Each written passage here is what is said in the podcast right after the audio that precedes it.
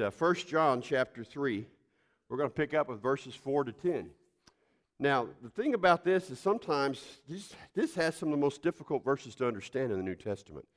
You know, if we were with Thomas Jefferson, this would be one of the verses I'd like to cut out because I don't like, like, to try to figure out because I really, where am I in this? And we'll talk. I'm going to tell you where I, I feel and where I've come to on a couple things here when we get to it. But some use this passage to say, if you're truly a Christian, you'll never sin.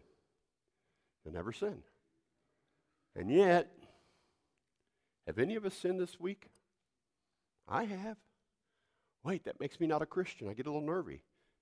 Well, we're going to talk about what that truly means and how it plays out and what, what John's trying to write for us to understand.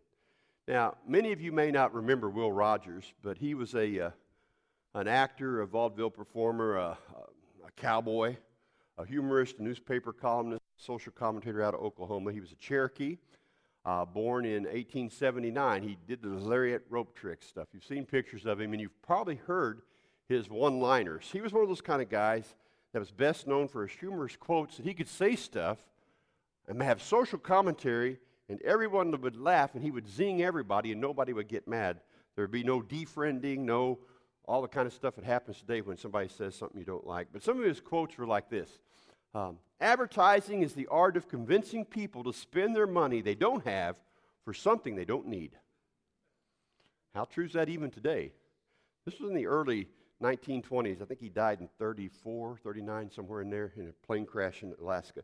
Anyway, he says good judgment comes from experience, and a lot of that comes from bad judgment. You had to ponder those a little bit. Well, he was born like many others in, uh, the eight, in 1879 and the 1800s. You didn't get birth certificates. And so, as he was going to travel overseas and, and, and in and out of the country, he did a lot of things with the trick roping and the Wild West shows and some of those things. He needed a passport. So, when he applied for the passport, he went up to the clerk and she said, uh, Can I have your birth certificate? And he said, I don't have one. Well, and she says, I need a birth certificate in order to issue you a passport. And he asked, Why? And she looked at him and said, So I have proof of your birth. And here's what he says Well, I'm here, ain't I? And I'm thinking, Pretty good answer. If I'm not here, I'm here. I was born. Many Christians struggle with the same thing about proof in our walk of faith. We want proof that we're saved. Where's the proof that God exists? Where's the proof that this is what it really is? You know, this week at camp's been a great week, having a bunch of kids, uh, a bunch of, of, of, youth, a whole lot. It, it's a difference of changing and the changing of the guard of, as far as coaches.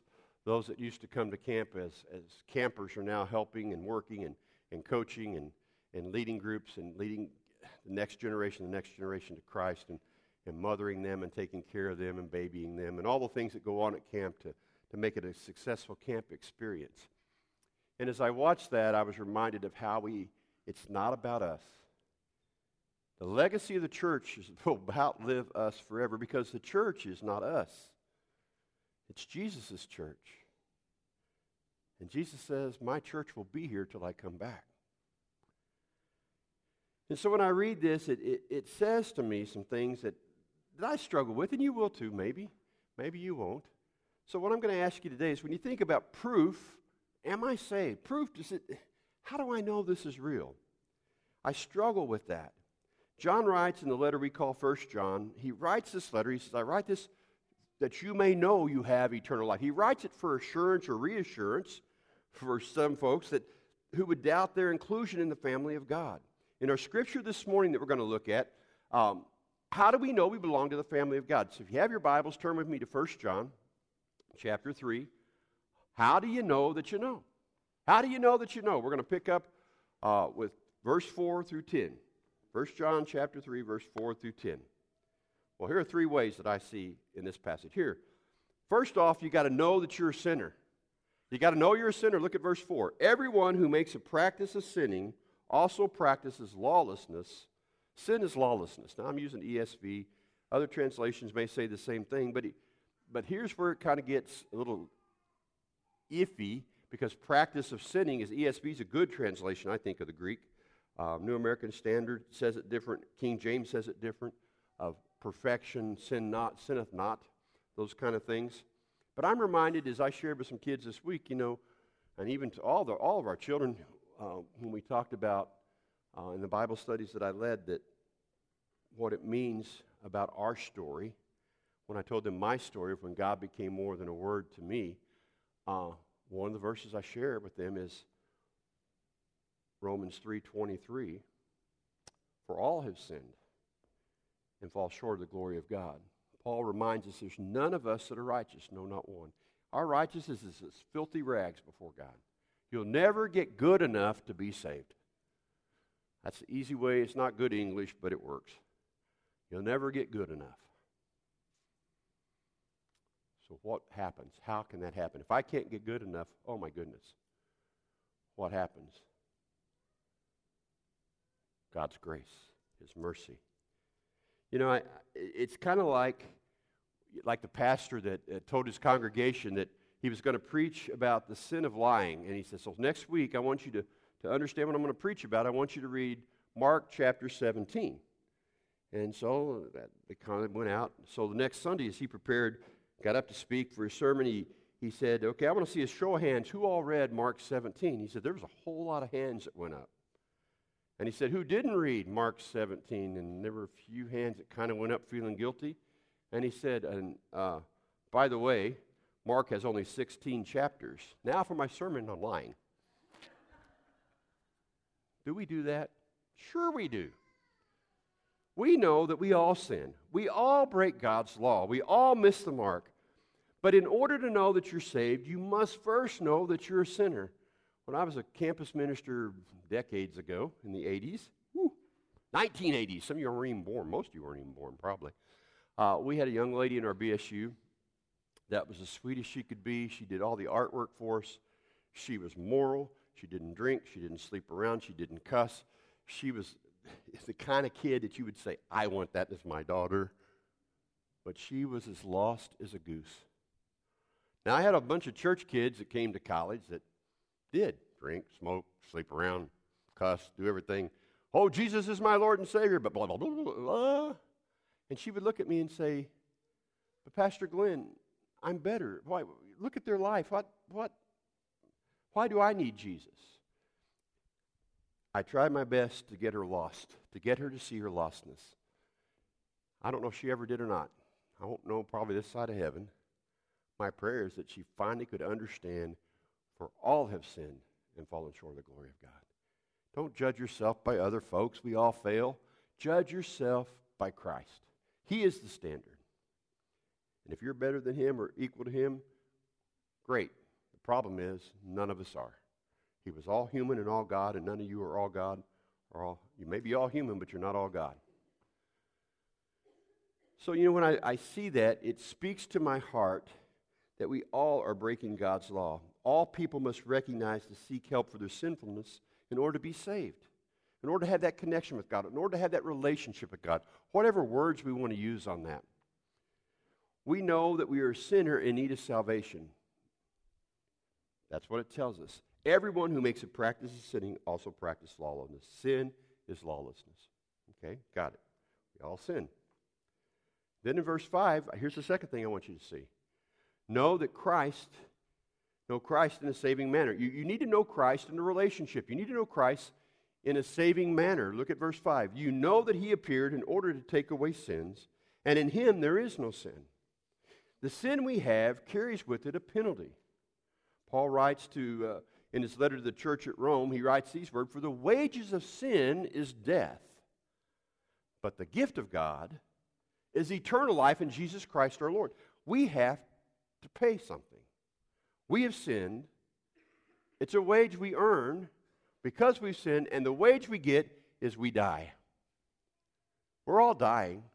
From the moment we take our first breath, we die. I've done funerals for babies that took one breath and died that didn't take a breath outside the womb. To 100, and, I'm thinking 107. I, may, I can't remember. I think one might have been 112. Anyway, old centurions and everything in between in my 40 plus years of ministry. Even this week at camp, one of the youth from Lars Street that was kind of a marginal youth person drowned. I don't know if you guys figured that what was going on at camp on Thursday. Young lady that drowned at Maryville was part of that. I think she came to camp as a kid. I, I knew who she was. Uh, marched her own drummer, a little different. But that affected things. 16 year old, I believe. Of those freak things in the river over at Barnard. Things happen.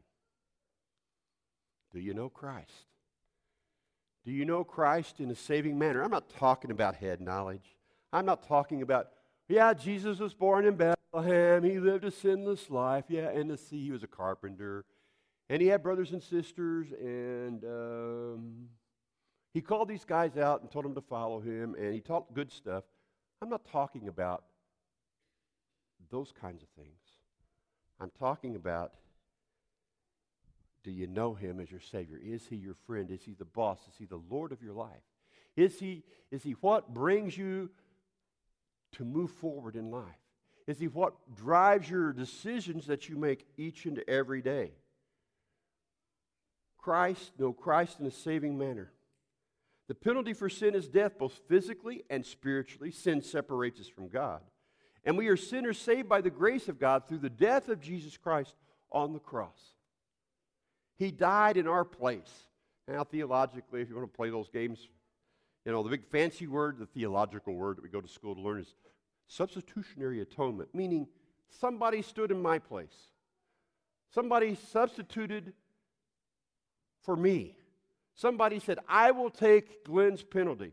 I will take your penalty. All of humanity. That's what Jesus said. He who knew no sin became sin, as the scripture says. Jesus, the perfect human being, sinless, went to the cross to die because of me, because of you, because of every human being that has lived, will live, or is living now. It is you. It is me.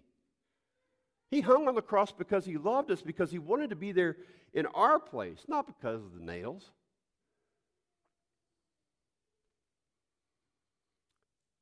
You see, if he didn't do that, we could never come back to God and be saved or connected with God in the way He wants us to be connected with Him. So I, I hear that, I see that. It's kind of like this. Let me give you a free gift idea. How many of you were here Mother's Day? Just raise your hand. How many of you women picked up a flower? How many women did not pick up a flower on Mother's Day? All right. How much were those flowers? Now, they are donated by one of our church families and their business, and I am so grateful for that. So it costs something to somebody. Did it cost our church anything? No, just a gift of love. Did it cost you anything? No. What did you have to do? Pick it up. I want a flower. I want to plant a flower. I'm going to put the flower out there. I'm going to make my yard pretty, flower bed pretty, whatever. You know, one of those things that don't mow over or you'll be in trouble, you know. Those things that are out there, those flower things, are beautiful. You know, they look pretty, but I'm glad I don't have to figure them out. But unless you picked it up out of your free will, you didn't get one. And if you didn't get one, you didn't get one. So salvation is the same way. God lays it out just like a flower pot and says, Hey, you want one of these? You want salvation? Here it is. Come get it. It's free. But you have to pick it up. You have to make the choice of it. Yes, it's free, but it costs somebody something. Those flowers are free to you, but it costs the greenhouse some money and work and time and prayer and water and all that good stuff, dirt, seeds. Right? It's free to you, Salvation is free through Christ, but what did salvation cost? God's only Son. Perfect, sinless being for you and me. It hurt God so much when He poured the sin out upon Jesus, He turned His back. You ever thought about when Jesus cries out, Father, why have you forsaken me? That's the moment the sin pours on Him, I believe. And then he realizes and he says, It's finished. And the Bible says he gives up his spirit. Wow. You know you're saved when you have a relationship with Christ because you take it and you know it. Now, here's the third and final thing I want you to notice this morning out of this passage. You will know that you are not saved, that you are not saved when you recognize this. Continual sin is a sign of, and I couldn't think any words. I just said no salvation. Uh, this is called camp brain freeze. All right? You know, you work at camp all week, up early, late, up late, you know, that kind of stuff. And I was in Kansas City all day yesterday and up through the night waiting on Trey to get home. And all the kids, we got all of our grandkids today. So I'm thinking, oh, great, I'm to have every one of my grandkids. And so I can have a nap this afternoon. And what does God say? you just thought you were going to get a nap. Yeah, maybe one of them want to take a nap with Papa. Maybe, maybe that's what I ought to do. Hey, anybody want to take a nap with Papa in the chair? Please come, sit. No, so I couldn't figure out a word, but you can figure out what that means. It's kind of a no salvation, non salvation. It isn't there, it isn't real. If you continually sin. Now, what does that mean? Look at verse 6 through 10, and this is really kind of the crux. This is one of those tough passages of Scripture that's kind of hard to interpret because Bible scholars will, great minds, much smarter than me, struggle with this and have wholly different ideas. Here's what it says. And ESV puts it this way. I think ESV is probably the closest English translation of what the Greek is saying. That's just me. NIV is kind of like this. King James is pretty good with it too. No one who abides in him keeps on sinning. No one who abides in him keeps on sinning. No one who keeps on sinning has either seen him or known him. Little children, let no one deceive you. Whoever practices righteousness is righteous as he is righteous. Whoever makes a practice of sinning is of the devil, for the devil has been sinning from the beginning. The reason the Son of God appeared was to destroy the works of the devil. No one born of God makes a practice of sinning for God, for God's seed abides in him. And he cannot keep on sinning because he has been born of God. But this is evident who are the children, by this, excuse me, by this is evident who are the children of God and who are the children of the devil. Whoever does not practice the righteousness is not of God, nor is the one who does not love his brother. Ouch. Whoa. Okay, wait a minute, Glenn. You just told us that we're all sinners in need of forgiveness. Now, verse 6 says that after we're saved, we cannot sin. That's why some translations sinneth not. And there are some that would teach that we can arrive at perfect sinlessness in this world. And I ain't there. 60 years plus. Most everybody I've ever met, in fact, everybody I've ever met is there. Don't know how they get to that point. Scripture seems to point that way, but what does it really say? Really, John has two poles, two thoughts in this passage, in this whole thing. Remember, he's talking and he's writing to the church here that they would understand the Gnostic influence and those that are, are, twisting the truth, those that are saying you can be perfect, you, you, know, you, you can arrive to this higher level of, of consciousness you don't have to worry about your physical body and you don't have to worry about your spiritual sinning because that's not really you, it's this up here, all those kinds of things. On the one hand, he references Christ's role in taking away our sins stressing the difference between purity and righteousness of Christ and the sinfulness of the believer. Yeah, got it. On the other hand, he emphasizes the likeness between Christ and the Christian. All right? If this letter, which I believe it, it is written to comfort us with the assurance of our salvation, this passage struggles, makes me struggle when I read it in multiple translations. Most Christians, it does when they really read it with a deep trying, okay, God, what are you saying here? Not just a cursory reading. Christ is never hidden where he rules. If you're a Christian and he lives in your heart, it will show. The Holy Spirit's power is effective in our lives. Now, sometimes we block it up and keep it from showing awfully good. We try to paint it over, cover it up, and shove down every bit of light of God in our life that it just looks like a little crack on instead of a bright light. We know we've sinned. You may be wrestling with sin that keeps you from that keeps cropping up in your life saying, God, how can I how can I be a Christian I still think like this and I still do this and I still want to be that way? So what does this passage mean? Really, let me give you four different interpretations, and, and really most interpretations from all the different commentaries, Bible scholars, they kind of fall under these four categories.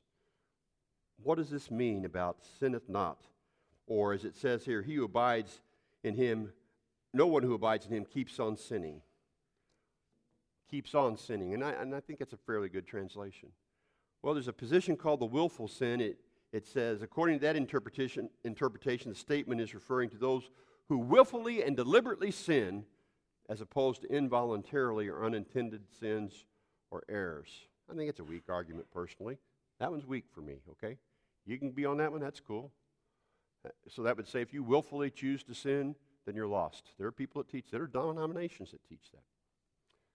Using these verses, I think, eh, don't think that's one right. I, personally, I think that one's weak. You can choose. The other one is the ideal Christian position that that John's writing, and, and those who hold this point of view as the text claims that a Christian does not sin, states what ought to be. This is what we should be. This is who we should be like. It's kind of like the goal that's out here, but you know, in reality, it's not the character of all Christians. This is what it ought to be, but we know what really is. So here's where we want to be. We just keep striving towards that. Okay? We strive for the ideal, even though we know we will not match it. We're better off trying and failing than if we had never tried at all. I, I can buy some of that. Uh, that doesn't fit my, my walk where I'm at. Okay, you can. And the third one was the new man position. Uh, I probably should have, did a slide, should have done a slide with these, but uh, you know, or let me back up. Habitual sin position. I missed one there. Habitual sin position. According to the text, the text means we cannot adopt a lifestyle of willful, unrepentant sin. Now, by the way, the verbs in this passage are in a present tense in, in the Greek. You know, English is such a short language and kind of limited, you know. Um, it is. It's what I speak. I don't speak. I can read Greek and Hebrew a little bit. I don't speak Spanish. You know, one of the but you know one of the greatest worship services I ever attended was in Mexico City when I was in high school when our band toured in Mexico. I understood absolutely nothing other than the Spirit of God was there because it was pre Vatican II. So the mass part was in Latin. I knew bits and pieces of that. But when they talked, it was in what? Spanish. So, how would you like to be an English speaker and you're sitting there and you know two languages are going on and neither one are your language? And you kind of know the tune of the song, but wait, where do those words come from? Whoa, wait a minute. And he's doing this, and you kind of get a gist of the Latin because you've learned some of that growing up. But God was there. Interesting thought. Our language. So in the Greek, it's a lot clearer than it is in the English. And I think this habitual sin position that the verbs that are present tense, NIV, ESV, KJV, literally keep on sinning. And I think that's why ESV is a strong translation here, by the way. We will sin, but we never settle for a lifestyle that is characterized by sin. We're going to sin. But that is not who we are. That is not our lifestyle. Remember the context. Fake teachers claim that Christians do not sin or cannot sin, or they are free to sin. That's what these teachers were teaching them. It don't matter what you do in this world, this body, because you're already elevated to a new plane. Woohoo, let's check out. It's no great consequence what happens here. Some that take this position say it was an extreme situation that calls for extreme language, so Scripture dispels the groundless teaching. That could be.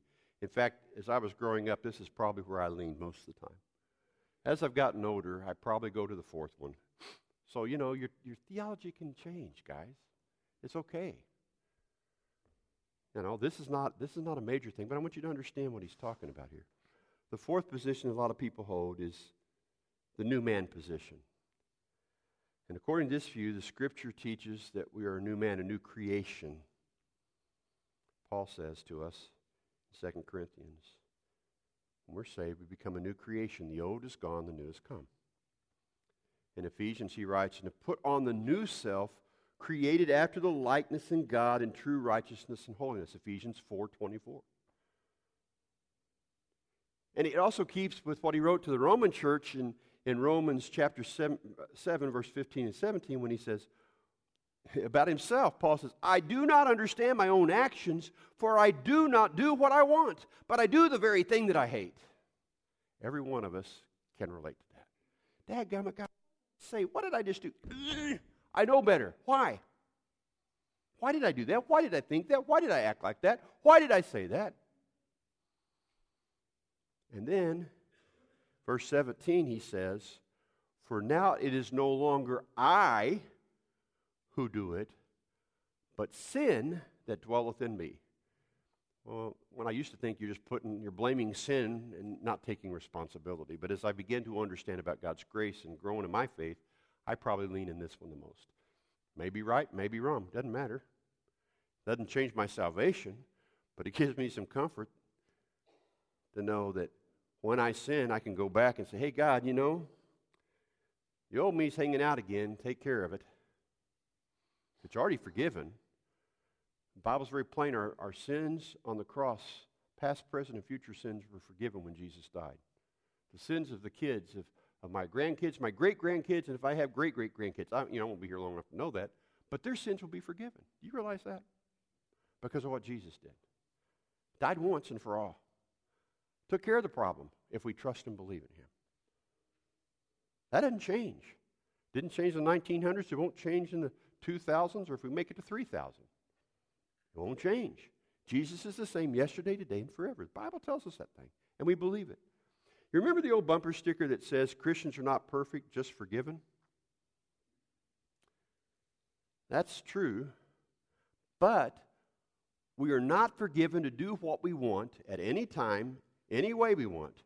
John reminds us that we have a lifestyle that, if we have a lifestyle that shows no change, a life that is a, a life of continual life of sin, then we are not children of God. I can't know if you're saved or not, but I can be a fruit inspector. That's what we used to say growing up. There's a lot of truth to that. You only know if you're saved. Well, wait a minute. Because it's between you and God, it's a one on one thing. But the bottom line is how do we deal with issues? How do we deal with problems? How do we view things? What, yeah, that, you know, that, whoa, it's like the pig. Pig wallers in the, in the squalor, but the sheep jump out of the mud pit. So will Christians. Yeah, we mess up, and we will sin sometimes. But if our life no, shows no evidence of, of faith, we live a, a life of habitual rebellion and sin, and we say we're saved, guess what? You're wrong. That's what Scripture's very plain on that. And maybe it's us preachers that have confused folks on salvation. Salvation is free, and you don't have to do anything to, to it but to believe it and to receive it. But if you truly believe it and you truly receive it, there will be consequences in your life. There will be evidences in your life that will change, that will back it up. You'll want to follow Him in believer's baptism. You'll want to share your faith. You'll want to, to get to know God. You'll want to read the Bible. You'll want to get around people that, that are teaching and talking about God. You'll want to walk a life that's pleasing to Him. Doesn't mean we always do it, but you'll have that deep desire. And if you don't, and if you start feeling guilty because something you did, somebody asked me, said, Brother Glenn, I feel so bad. How do I know I'm saved? I'm just so guilty. And, and I feel like God's speaking to me about this. I said, hmm. Do you think if you lost God and God wasn't there, He wouldn't be talking to you? Oh, yeah. When people say, eh, I got saved for a case of beer. I had a kid told me that one time when we lived in our first mission church. Guarantee you where he fell on this thing because his life had no evidence of it. No one born of God makes a practice of sinning, as verse 9 says.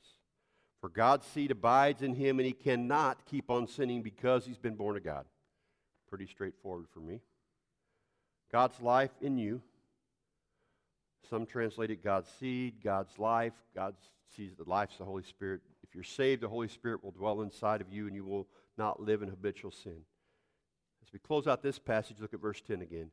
But this it is evident that who are the children of God and who are the children of the devil. For whoever does not practice righteousness is for whoever does not practice righteousness is not of God. nor is the one who does not love his brother. So here's the final thought. How do we know? How do we know? As you look at the slide up there, how do we know? We know by the life we live and our love for our brothers and sisters in Christ. That's how you can tell. Our love for God, His way of life, our love for our fellow believers, those are ways you can know you're truly connected with Him in salvation. May God bless you as you continue to strive to walk worthily to this calling in your life. We're going to close out in prayer today, and then as the boys get ready to fire up a video, I'm going to turn the lights off while you play the video. But this is video is going to be our benediction here. It's on the last.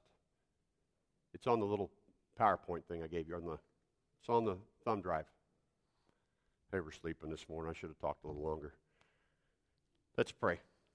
Father God, we are thankful for the blessings you give to us. And now, Lord, as we we think of fathers, you as our heavenly Father, you as the one of the perfect Father. Lord, today may we remember our fathers. If our fathers are alive and with us, may we not be so pig headed we don't talk to them and tell them we appreciate them and we love them and we're thankful for them. Lord, those of us whose fathers have gone on, may we take time today to pause and reflect of what they taught us by action and by words, the good and the bad that made us who we are today. In Jesus' name. So, did you guys find the